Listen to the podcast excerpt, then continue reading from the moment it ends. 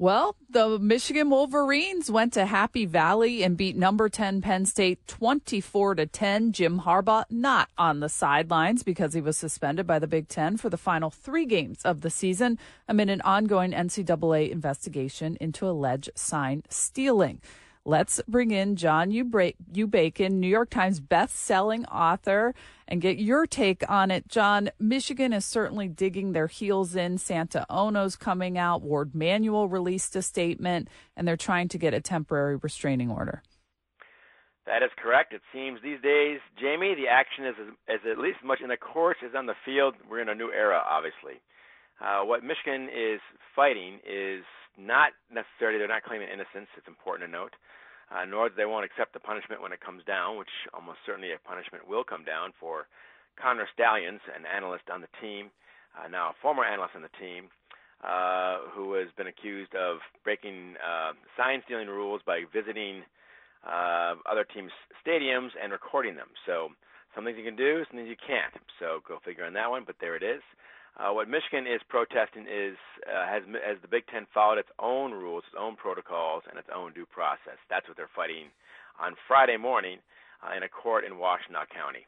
Well, and and just I, I'm I'm trying to figure out what yardstick to use here because the normal normal rules for due process, for instance, in a court of law or in the po- political spectrum, do they actually apply here, or does the Big Ten have some powers that where where due process is in the eye of the beholder as far as they're concerned. You raise a great point, of course, and this is where we get a blurry line. We keep talking about these things, what's illegal, what's not illegal, as though it's the court of law. This is the NCAA, and this is still football, man. It's not you know, life or death or anything else. And therefore, when have you talked to a process, Michigan fan lately?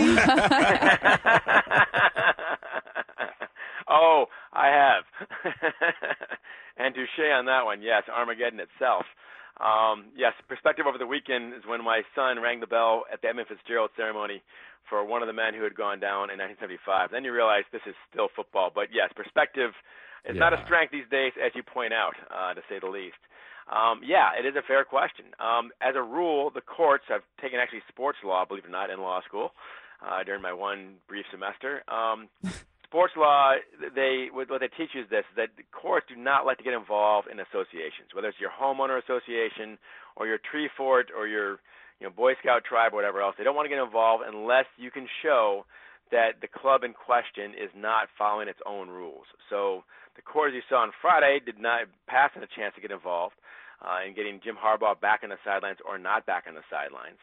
Um, and on this Friday, what Michigan's going to try to claim is that they're, the Big Ten is not following its own rules, and the Big Ten is going to counter that, obviously. So you're right. Look, I mean, I go back to one very simple premise, and it's from William Goldman, the, old, the guy who wrote uh, Princess Bride. Nobody knows anything. Anybody You've tells tweeted you, that a lot. oh, and it still applies, man. Thank you, Jamie. Yes, I have.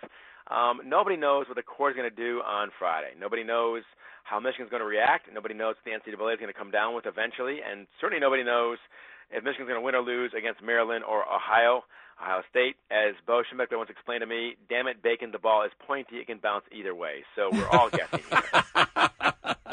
John, it, it, doesn't appear though that all of this that's going on with Jim Harbaugh and everything is having a negative effect on the on the players.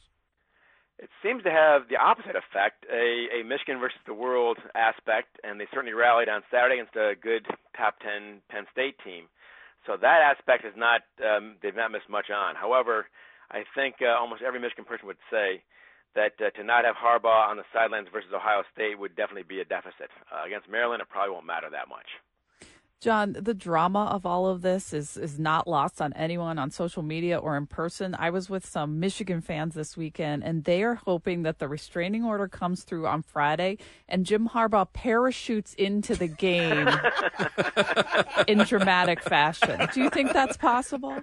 Uh, you know what? I'm going to go back to my my original thought and say, that, you know what? I don't know. How's that? but yes, that is. I mean, you see the range. This thing has become a Rorschach test as you point out about Michigan fans versus Michigan State fans, Ohio State fans, and so on. Uh, it, it, the, the eye of the beholder goes a long way here. Well, and, and, and Petitti points out in his response to the response is that in, in, in, in nowhere, and University of Michigan's response does it say, we didn't do it. So, in terms of, of evidence, don't they have to refute the evidence, not just say, well, this is a technicality, we should have due process? Not in this case because the NC, well, that's, I shouldn't even say that because Petitti's making that case and who knows what the judge is going to say.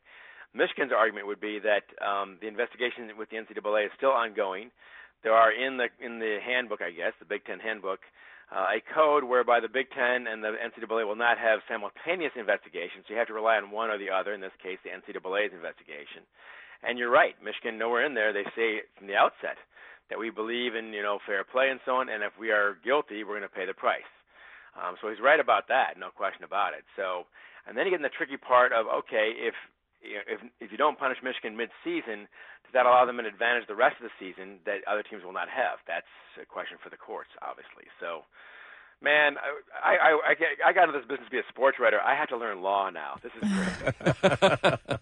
There's an argument that that's why Petitti made a move, not because of the pressure from the other teams, but because this sign stealing allegation happened this year.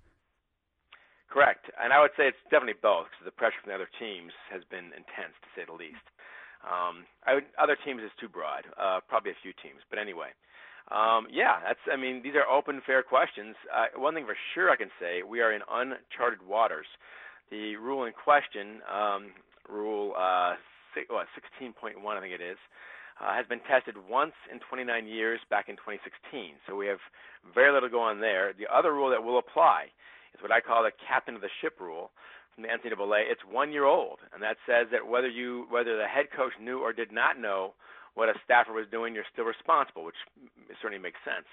Um, that rule has never been tested, so there are no sentencing guidelines again to borrow legalese in this case. So, man, it's wide open. It could be anything as small as a fine for Michigan or vacated victories and therefore potentially a Big Ten or national title. The range is very broad right now.